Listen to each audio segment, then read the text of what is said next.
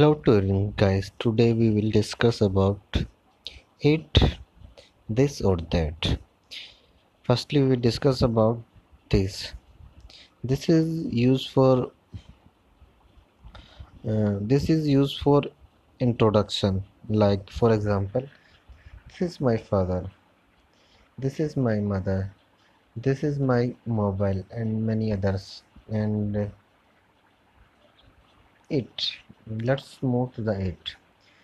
It is uh, used for to describe the function and the quality of the noun, but is not used for hum, human.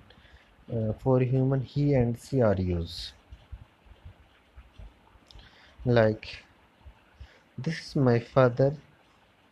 He is very, very caring and daring. In this sentence, uh, we use human. Means my father is human. That's why we uh, we are not use it.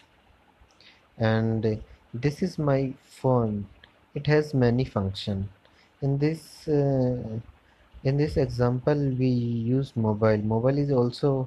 Uh, Not human, that's why we use it. Okay, that's it.